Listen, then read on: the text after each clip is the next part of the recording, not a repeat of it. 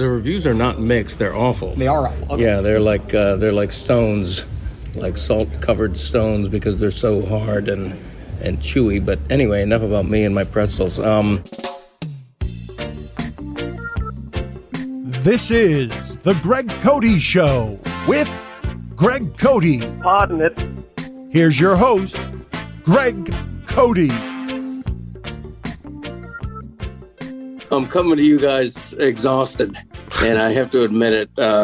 I had a late night last night at the Le Batard roast, and I got up after literally 4 hours sleep. I got up and drove 4 hours to Tampa, where I'm covering the Bucs game Sunday. So we're a little weary right now. I got to admit it. Did you get that tired feeling when you were driving this morning, or were you able to, get some decent energy? Yeah, I was pumping myself with coffee. I stopped once to get more coffee, so I was intravenously, doing the caffeine thing. So I was good, playing the tunes loud, drinking coffee. It's a long ass trip though, and anybody who's been from South Florida to Tampa, it's basically a straight shot, and it's boring. It's a boring drive. So you prefer more turns?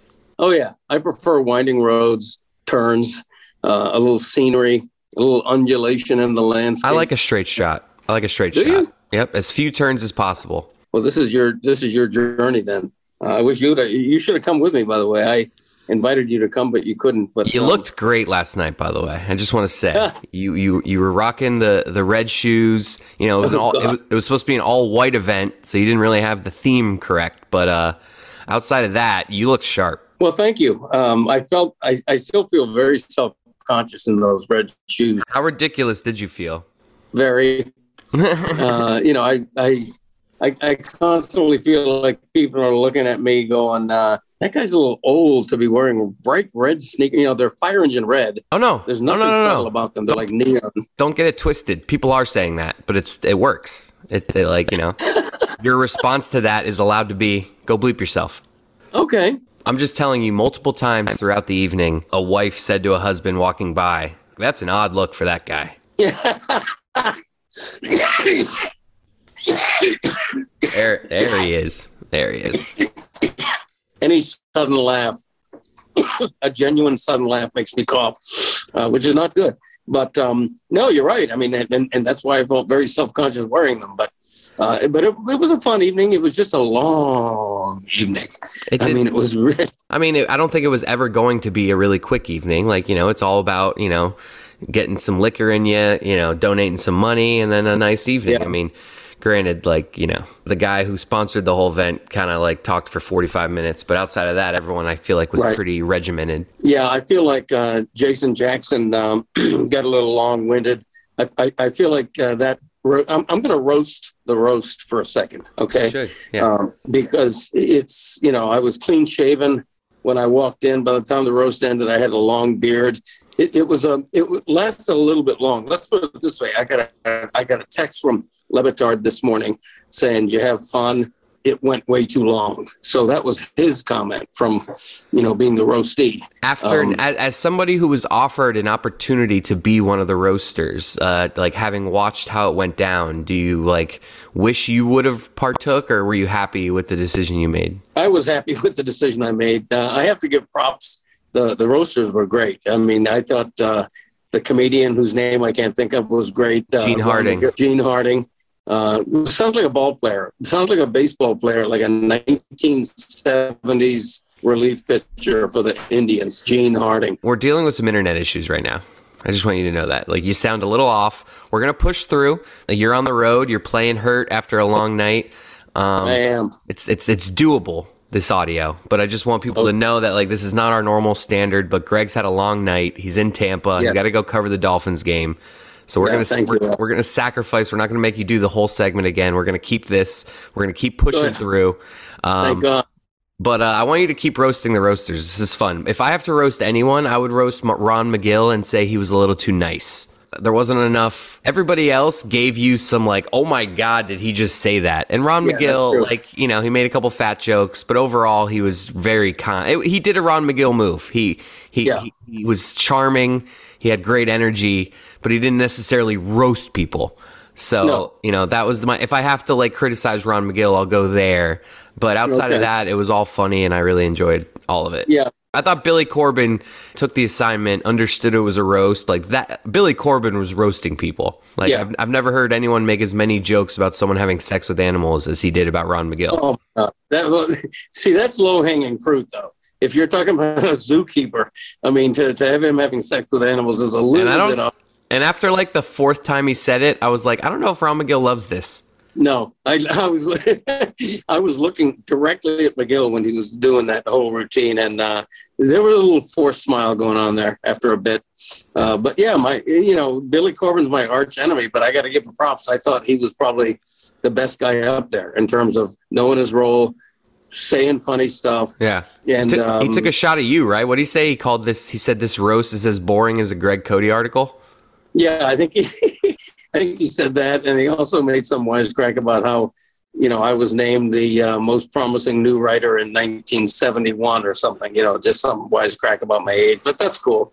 You know, Billy, you know, has self-confidence issues, but that's fine. Wow. You know? Okay. Nice. I don't mind. You know, he lashes out at other people.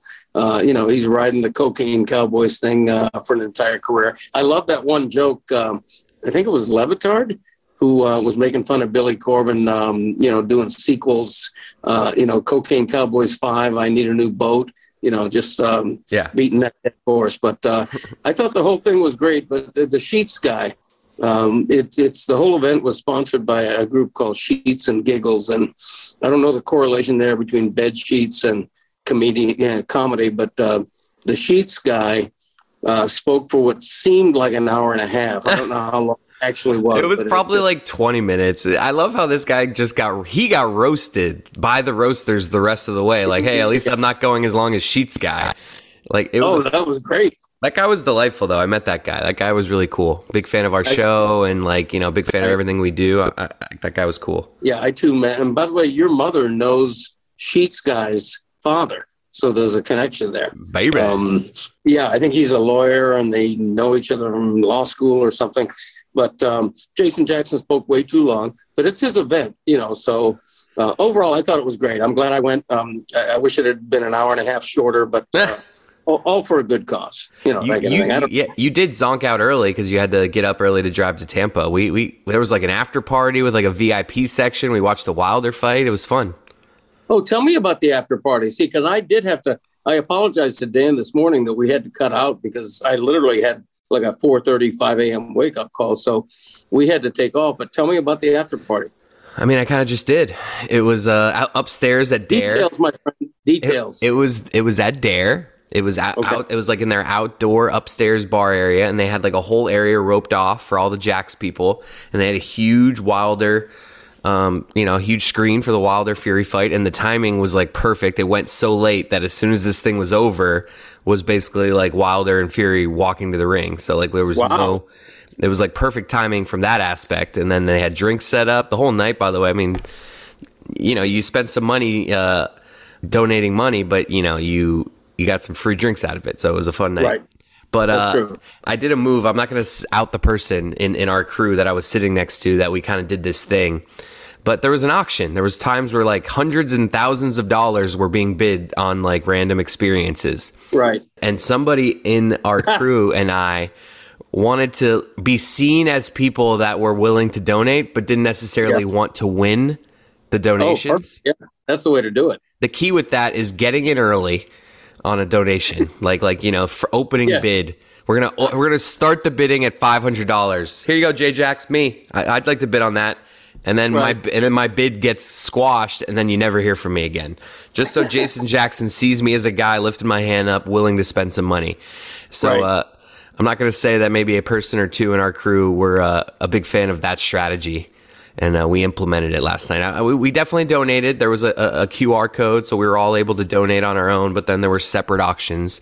So I don't want anyone coming after me, okay? I donated. I'm just saying. Did you? There were a few experiences that I was willing to pay X amount, and I wasn't willing to go a little higher, okay? I have a limit, okay? I'm not Dan Le Batard. Like, what were some of the experiences? There was, like, Jax gave away, like, one thing that was, like four lower bowl heat tickets. And then, like, a dinner that's up to $500.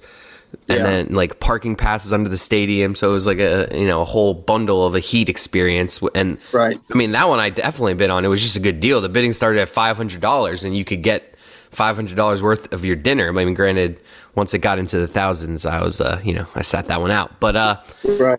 I didn't notice Greg Cody doing that game of lifting the finger. There was just no involvement from Greg Cody there. Well, my wife, your mother, is in charge of big spending in our family. And so she was fiddling with her phone, doing coding or something. I don't know what she... Donating with the QR code, yes. I think she bought, donated or did something. But there was that one thing where you got to take a bath with Dan Le Batard. Like, how much did that end up going for? You'll end up getting paid $100. Why? I'm saying, like, it's such a terrible experience that the foundation will take a loss and pay you $100 to do it. That would be a terrible experience, even in a large bathtub, even in an extra large bathtub. But I want more details on the after party, and I want you to name names. Like, was everybody slapping Le Batard on the ass because it went so well? Like, tell me what the scene was like. It was kind of everyone kind of just hanging out. Like, I didn't see a lot of ass slapping. The Gene Hardings of the world, the Billy Corbins, the Jay Jacks, they all were there. Ron McGill and his wife were there. Mm-hmm. It was honestly kind of uneventful. We all kind of just sat and had a drink and watched the fight and then left. Like, right, like you, it went late. Like we didn't have to, like, we left as soon as the fight was over. We all kind of got up. I was like, all right, let's get out of here. And then we got in our car. It was like almost 1 a.m. Like, it was Jesus. It was not an early night. Who appeared to be the drunkest at the after party? Everybody was in our crew, the people that I was talking with, everyone kept it together, I'd say. Like, no one really got after it. And I mean, normally that's the Greg Cody lane, but even you were tame last night with your early wake-up call. So, like, right. I honestly can't think of somebody, even in the whole party, like, there wasn't, like, one, like, ridiculously drunk guy, like, being sloppy. I feel like we showed out. We kept it together. Other than Poppy. Mm-hmm. Poppy was just belligerent. Yeah, right. Did you hear him say 2 words the whole night? Yeah, I sat next to him at one point and said hello. And he did his thing where he asked me about how's life, how's the family. Like, how's the family? Pop, the best thing about Poppy is you know what you're going to get from him, you know? Right. He's gonna hit you with, hey, blank, whatever your name is, how are you doing? How's the family? Right. And you hit him right back with it, a little 1-2 punch, and then boom, you walk away. You had a nice little conversation with Poppy. It's beautiful. That's right. Same conversation you've had 40 times earlier. Right. But that's good. I mean, I was sitting next to Lourdes, Dan's mother, and she's always delightful. I don't know that they loved the blue nature of the roast because it was R-rated. I mean, there were some F-bombs flying, and I do wonder how Dan's parents took to that. I felt Poppy to be more annoyed with just how long the event was taking. Right. I think they were more just like kind of like you, like, let's get this show on the road more than they were offended. Right. In the spirit of a roast, my one regret is that I didn't stand up 2 or 3 times, look at the watch I'm not wearing, and just start heckling at the just the length of the thing. Yeah, let's pick it up, guys. Come on, you know, that type thing. Probably wouldn't have gone over, but well said. All right. I got to wake up here, and you know what wakes me up? Like a slap in the face, but a smile is on my face when it's being slapped. Nick Saban losing. That wakes me up. That was a thing last night. And I didn't know this, but that ended a streak of 100 consecutive wins for Alabama against unranked opponents. But you need an asterisk on that stat because Texas A&M, although unranked, was highly ranked going into the season. And then they lost a couple of games. So Texas A&M was one of those dangerous teams. I don't think it surprised many people that that was an upset because Jimbo, if you remember over the summer, Jimbo Fisher had he was talking to like a Texas A&M booster club or something. And he had basically predicted a win. He had said, you know, when they come to us in October, we're going to give them hell or some such quote. And he did it. Does this loss really mean anything? Alabama lost the game. They're going to go 6-1, and they're going to make it into the playoffs. They're going to make it into the championship game. Like, I get it. Like, it's new. It's noteworthy. It's worth talking about. But it's like, I don't know if this really means anything. Oh, totally. In my mind, they're going to drop from number one to number three or something. You know, there's if not going to be a. I could see them just dropping to number two.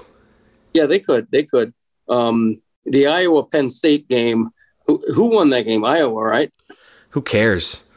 Well, I mean, no one's ever cared about a game with Iowa in it. I know they're a top, like, they're a top 10 team. Like, I'm just kidding. I honestly don't know. Like I said, outside of the Alabama score, I didn't keep up with any results last night. Yeah, well, the Gator won 20-0, but you know, they now if you're a Gator fan, you're thinking they were number 10 going in with all the upheaval and all the top 25 teams losing. If you're a Gator fan, you're thinking we're back in it, meaning an outside shot at making the college football playoffs. I think if Florida runs the table from here, they're in the running to finish in the college football playoff. But one other thing I want to talk about is Tony Hawk's blood, and here's why. Are you hip to this story? Tony Hawk, the oldest guy still riding a skateboard. I am aware of Tony Hawk. Okay, he's in cahoots with this water company. Okay, and the water company came up with a gimmick where they're giving away or gave away 100 skateboards where they're painted, and in the red paint is Tony Hawk's blood. So in other words, you can buy these skateboards and you're literally skating on Tony Hawk's DNA, which is either a brilliant idea or just unbelievably macabre and ridiculous. And I'm trying to figure out which. I've got you. I've got you wanting to do this. That's what I've got. I've got you wanting saying, let's, on Tony Hawk. Your internet's really bad. I've got you wanting to sell your own blood. I've got you wanting to not sell Tony Hawk's blood. I've have you, you know, calling it Lobo's blood or something, or yeah, this is that's where, as soon as I heard you talking about that, I was like, this is where he's going to take it. But wow, you know what? That's a brilliant idea. Lobo's blood, blood. Mm. Yeah. All right, we're going to get on that. But the problem is I hate needles. Like, my least favorite thing is to go to the doctor's office and give blood. I don't mind getting like a COVID shot where they just stick the needle in, but I hate it when they stick the needle in and then draw blood out, because it's just the worst thing in the world. So that may keep from putting my blood on Lobo's blood on anything, but we'll see. Anything's possible, huh? Let's do an NFT. What does that mean? You ask me this every week. I don't even know what an NFT is either. Like, okay. See, you know everything like that. You know cryptocurrency, you know this. I know what cryptocurrency is. NFTs are tough for me. I honestly have no clue what they are. Yeah, non-fungible token, but what the hell does that mean? Because there, you could give away your blood, donate, auction off your blood in a non-fungible token, but I have no idea what that means. All right, I think it's time to wrap on this portion of the podcast for a couple of reasons. Your internet is not great. And I want to get more timely. Let's take a break now. When we come back, we can react to the week of football, the NFL football, give the people what they want, and get you out of here, get you back to South Florida. Yeah, let's do that. I wish I could take a cab home, but it'd probably cost about $1,000.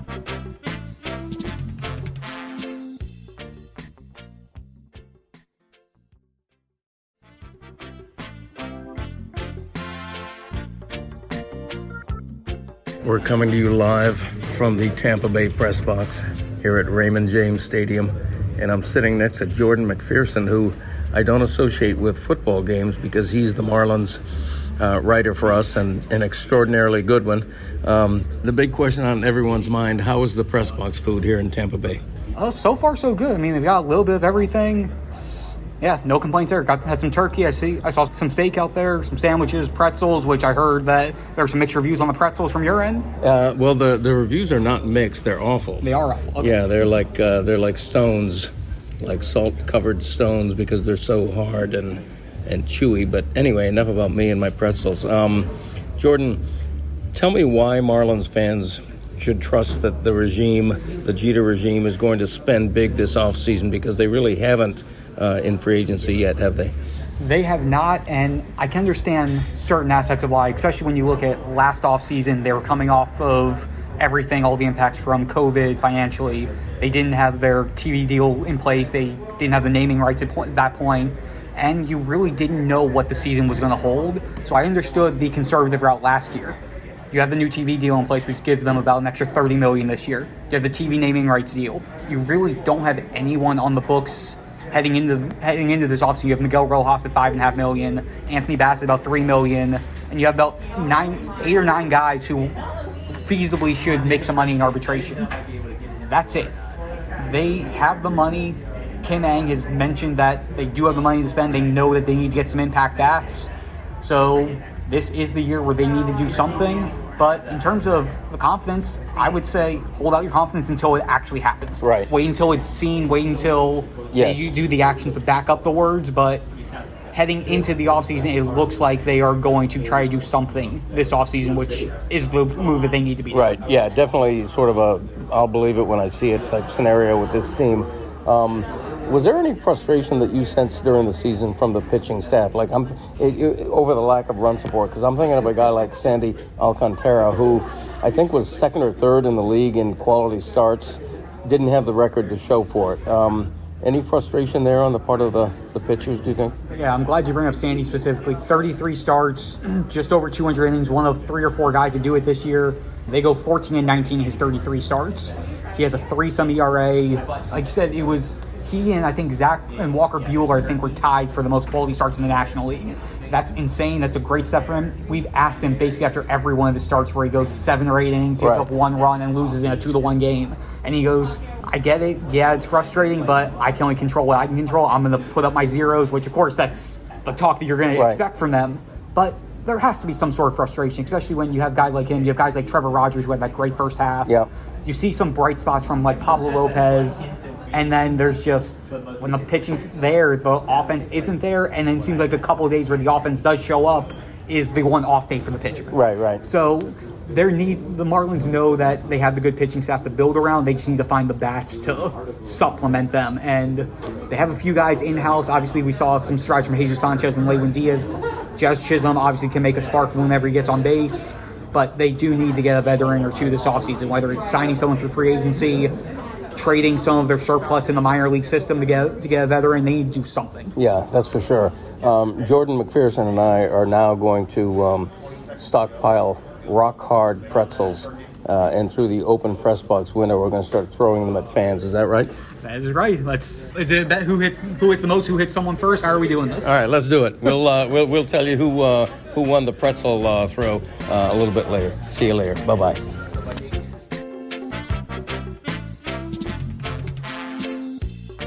I loved listening to you and Jordan talk about the press box food because you could hear two people at different points in their careers right there. You heard a guy who cares about his job and didn't really want to say anything offensive about the food in the press box, even though let's be real. I didn't have the food, but we can all probably agree, not great. No, but yet Jordan was just like, yeah, it's fine, it's good. And then Greg Cody comes thundering in with, it's crap. And then you just get a guy at the end of his career who just doesn't give a shit anymore. And I just love the juxtaposition of those two things during that. Well, okay, it was a pretzel. Okay, you reach into the machine to get a salted pretzel. The mustard's there waiting for you. You have high hopes. You think it's going to be great, and it wasn't. I'm not going to lie, though. When you referred to them as salted stones, like the visual that I got was just like, I don't know. It was just a nice visual. Okay. Well, get your mind out of the gutter, boy. But, no, they were bad. They tasted like, and I was eating them on, eating one. I just had one. I was eating it on Sunday, and it tasted like Wednesday's pretzel. I mean, it was just really bad. So now it is Sunday evening. You've gotten through your hell day. You made it up to Tampa in time for the game. You covered the game. You're staying in a hotel tonight now because you had such a long day. You didn't want to drive back on the same day. So you have a night to yourself in Tampa. What is Greg Cody going to do? What's he going to – he's going to paint the town red, maybe some Mons Venus? Oh, God. As a matter of fact, in my travels, unintentionally, I did drive by a couple of those places and noticed you know, I remembered that this is like the mecca of strip clubs. You just remembered that, huh? Yeah. I had forgotten it.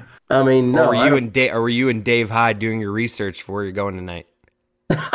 No, as a matter of fact, I did not see Dave Hyde in the press box. Because he was already at Mons Venus during the game. Yeah, that's right. He had his laptop on the table right near the stage. During his lap dance. That's right, with a wad of singles.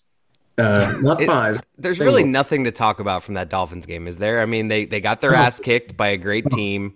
I mean, I think the story from that game is that the Dolphins defense, if the Dolphins defense is not going to be good, this team is going to be like 5-12 or whatever the math is for 17 games. Yeah, that's about right. Because last year the defense was really good. It was like top five in the league. And they go into this season thinking they're going to be really good. And now they're awful right now. They're terrible. And granted, they were just beaten by Tom Brady and the champions. But still, this is the same team that lost 35-0 at home to Buffalo and that looked awful against Indy last week. I mean, the defense right now is the calamity because with Tua coming back, not that he's a savior in waiting, but people do expect the offense to take an uptick. And today the offense was missing two of their top receivers, Will Fuller and Devontae Parker, were both out injured, I should say Sunday. But, so I loved how early on in that game, Tony Romo kind of exposed himself as a guy who hasn't really watched a lot of Dolphins games because he said that they're really missing Devontae Parker today because he's the guy for them that makes tough catches in traffic.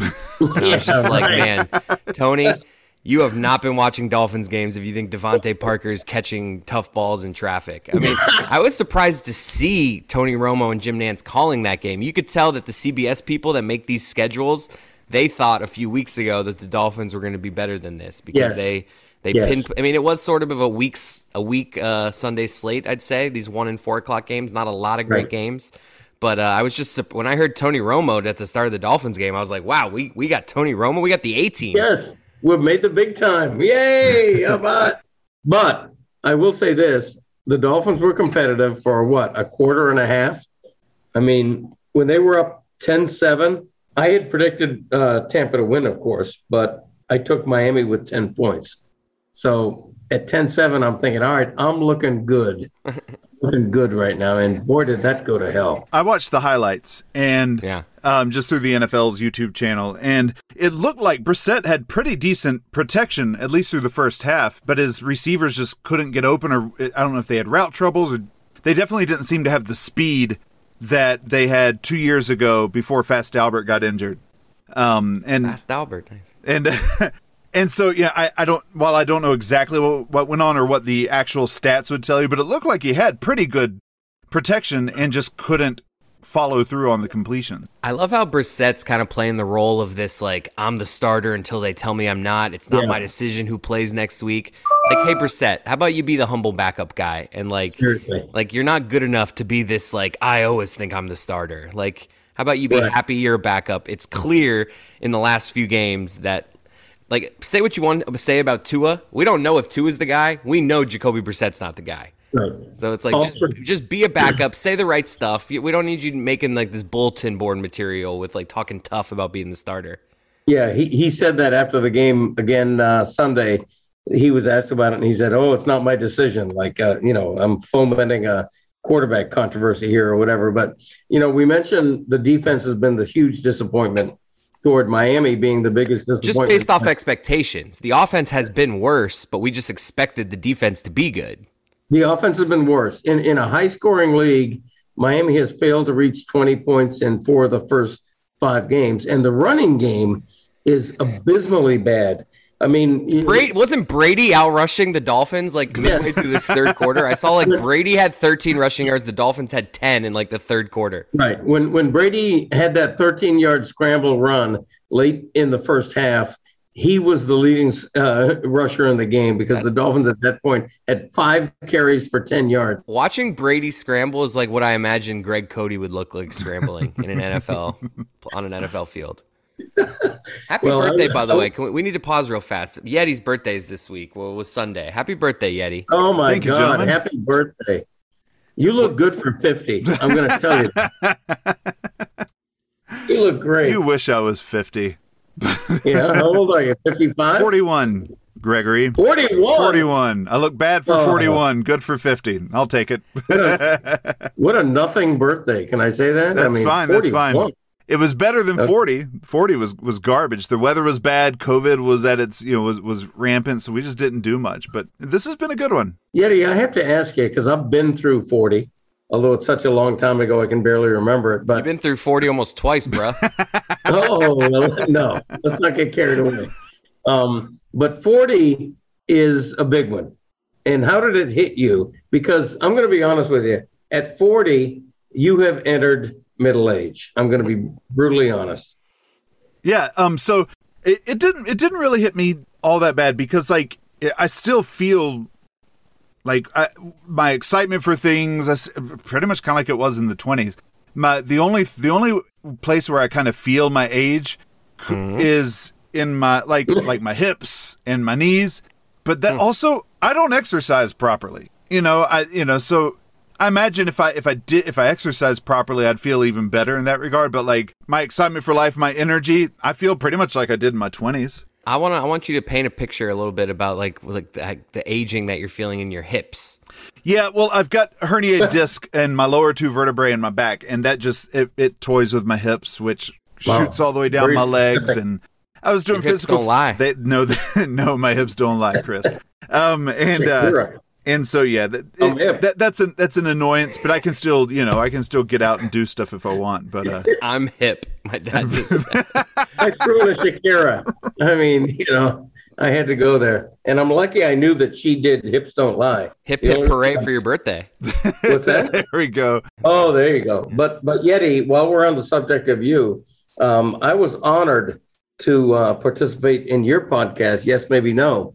And it airs when? I'm excited to actually hear it. Yeah. So tune in to this week's episode of Yes, Maybe No. It's a podcast I do with Andrew Streeter. And the Greg Cody episode, which we did, we covered jingles and TV theme songs, will hit your podcast apps on Tuesday, October 12th. Tingles. Yes. Yeah. No, I'm looking forward to it. I want to dethrone Marty Smith as the most popular guest in the history of that podcast. Yeah, our top two episodes are Marty Smith and Sarah Spain, followed by a joint episode we did with Lauer After Hours, then Jessica Smetana. So let's see if we can make Greg Cody our you want to give us more of a breakdown of your top? Maybe read the top 15. How about let's get some production? No, I'm good. I'm trying to set the stage that we want Greg to be able to be number one over all these folks, and then Chris can dethrone him a few weeks later.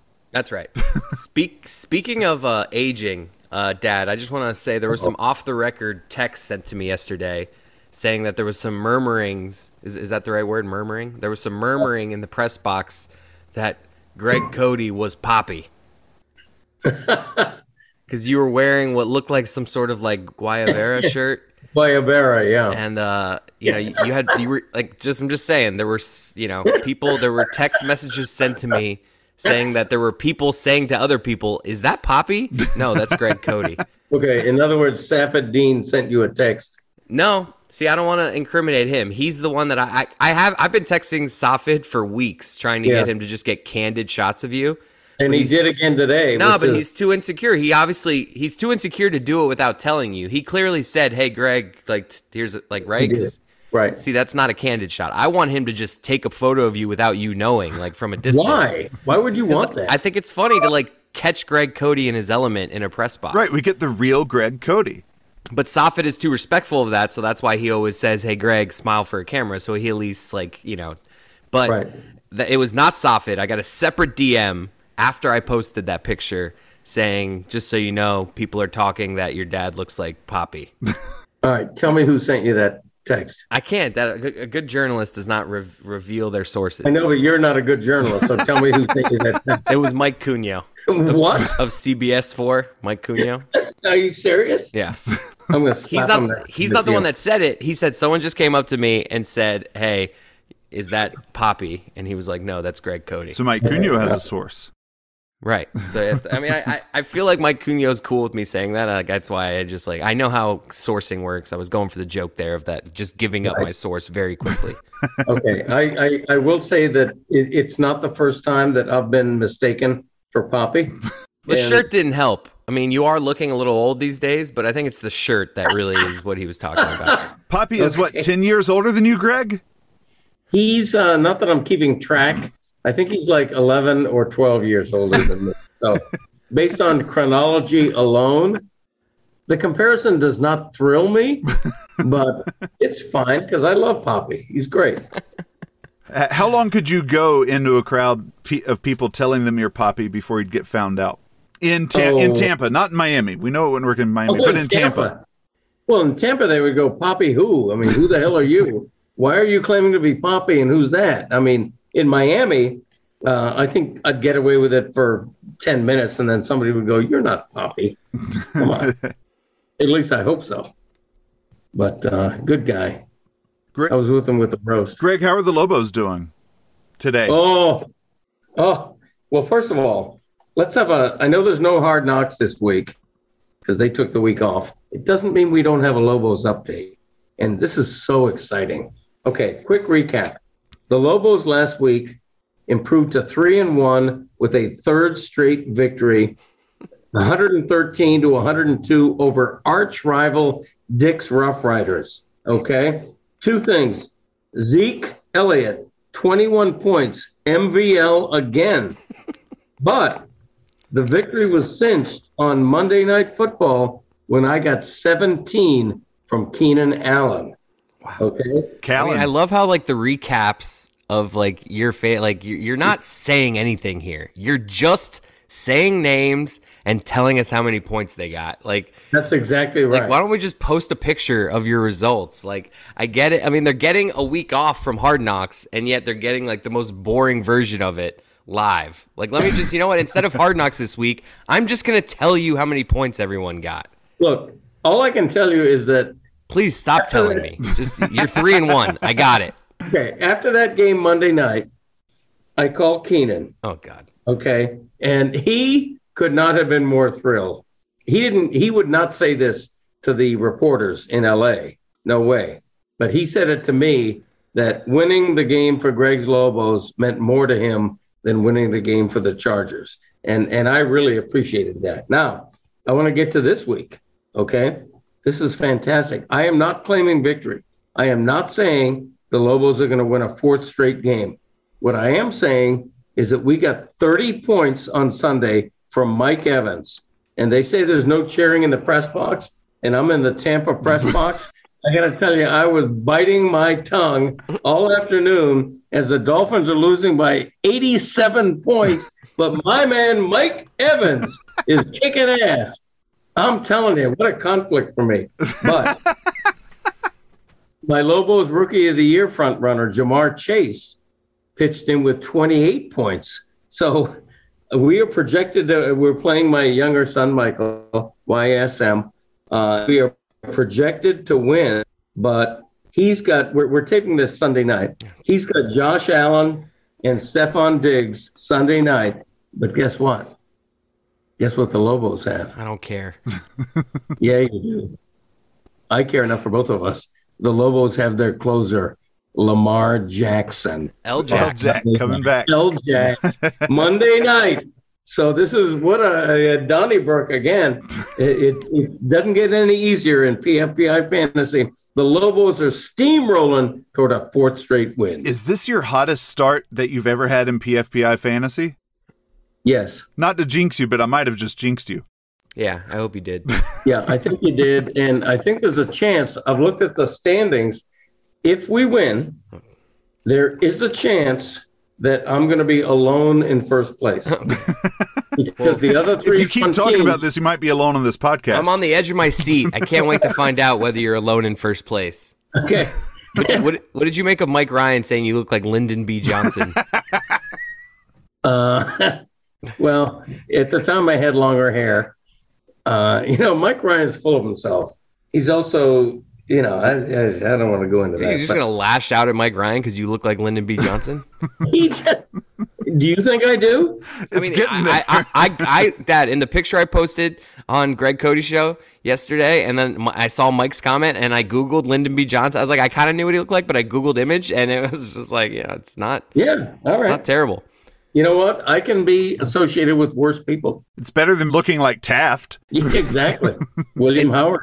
It's wild that every season in the NFL, there's 1 week out of the season that's the week of the missed field goal, and that was this weekend. Did you see the craziness in that Packers-Bengals game? No, but I had the Bengals, so I had the Bengals too in PFPI, but in my Sunday bets that I care more about because it's, you know, actual money in my pocket, I had the Packers, and boy, was that back and forth. There was, I believe, 5 field goals missed between the final 2 minutes of regulation and in overtime. 5 field goals missed between both teams.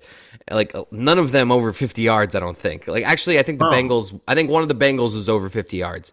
But Mason Crosby missed like 3 in a row inside 50 yards, including an extra point. And I was just like, I had the money line Packers. It was like 3 times. I'm like, all right, Mason, just make this one and we're good. And they finally got the ball back and they won. I can't believe I won that game. It was so crazy. But just so many, just overall though, there were so many missed extra points yesterday. At one point, the score was like 12-12 in the Patriots-Houston game because both teams had scored 2 touchdowns and both teams had missed both extra points. Like, it was wild. I know. If I remember correctly, I think Crosby, Stills, Nash, and Young all missed field goals. So that was That was like a crazy. I want to punch you through Zoom. If I could punch you through Zoom, I would right now. Crazy Sunday. Dad, seriously though, I'm interested in what you do the rest of the night, like with your Sunday night alone. Like, are you just gonna like the saddest thing you could do? Like, I know there's gonna be some Miller Lights consumed, so it's just whether or not you like go downstairs to the hotel bar and actually socialize, or whether you like walk to a sad gas station, buy a 6-pack, and just bring it back up to your room and just drink all 6 beers and fall asleep with one of them in your armpit as you're laying down. Me socializing? That's hilarious. No, you already have the 6-pack in your fridge. Like, it's already purchased. It is not. What time is it? It's about to be. It's in 7 p.m. No, I'm going to check to see if this place I'm staying has a restaurant or a lounge or a bar or something, and I will. You know, I'll belly up to the bar, order a couple of beers, you know, get something off the menu, you know. I see, like, I've only done this a handful of times. I enjoy a nice night in a hotel alone. Like, I'm leaving tomorrow. Let me just relax. Like, you get some, you know, you get to watch whatever you want on TV. You can, you know, spread your, you can just walk in the room and just be nude if you want. Like, you know, there's just freedom there. There's freedom. I was in a hotel bar in Boston for the nude. I was not nude. I was scantily clad, but I was not nude. But it was one of those bartenders who's like super friendly, where he not only says his name, but asks your name and asks a couple of questions. Ooh. Ask you what you do. Dangerous game. Like, less is more. Like, be friendly. Don't not be friendly, bartender. But read the room a little bit. I don't need to know your whole life story. Well, but the room says, I want a big tip, and I'm going to be super friendly to this guy because I look like Moneybags. You know that. No, you don't. No? You look like a guy you need to be friendly to get a good tip, honestly. Really? If we want to take my wife's first impression of you, you look like someone who might have needed someone with Moneybags to help him out a little bit. Yeah. That's true. Yeah, I've always held that against your wife, but as long as that's the only thing. No, it's I don't know what I'm going to do after we record here. Anything goes, you know. I am going to hit the rack early tonight. I'll tell you that. Hitting the rack is a really old thing to say. Isn't it hit the hay? No, we used hit the rack. We did. Some of my friends did. Yeah, you're not alone in that, Greg. You might not want to like your ally here, but you know. I was going to say I don't know if Yeti's a good ally here. He's in his 40s now, so I feel like when you hit a rack, you're like playing pool. Really? I don't know. It's a rack, like rack 'em, like hit a rack. I don't know. Rack 'em up. Well, or maybe it's something you do at Mons Venus. I was gonna say, if you're on the rack, it's like you know, you're spread eagled, and there it's like that's a torture thing. Right? What? Wow. God, I don't know what you were talking about, but you've just created a visual that I was not expecting and didn't want at all. We've had Salty Stones, Greg Cody nude at a bar in Boston, and Spread Eagle as well. I mean, I somehow have Greg laying on his back on a bed with Spread Eagle is like the visual that I have in my mind. And right Salted now. Stones. I just feel like Google it. Rack and torture. Well, the torture rack was Lex Luger's move. Yes, it was. That's what I'm talking about. That's what I mean by hitting the rack. I have no idea what you mean. Okay. I think I'm more confused than I was 5 minutes ago. I'm so confused. That's okay.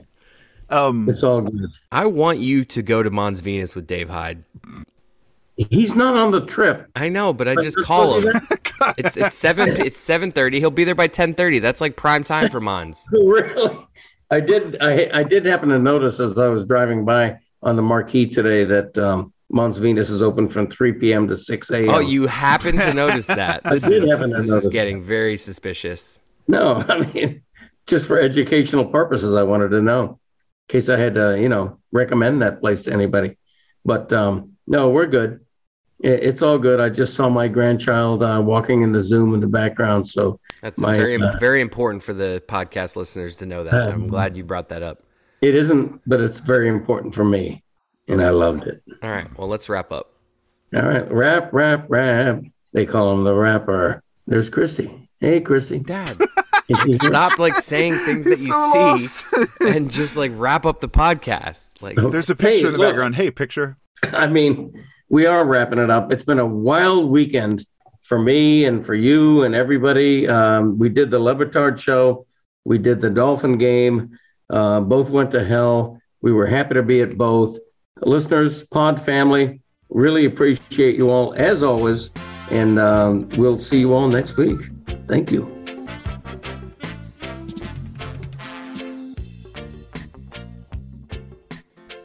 You know what? It's not Dave Hyde. You're going to go with Jordan McPherson. That's what you're going to do. Yeah, there you go. Fun. Jason covers the Marlins. Jordan. Shit. You better not leave that in. I know so many people named Jason. What podcast is Jason host? Tell us. Jordan covers the Marlins better than anybody. And he's got a podcast at MiamiHerald.com called Fish Bites. That's Bites, B-Y-T-E-S. And it's really good. Check him out.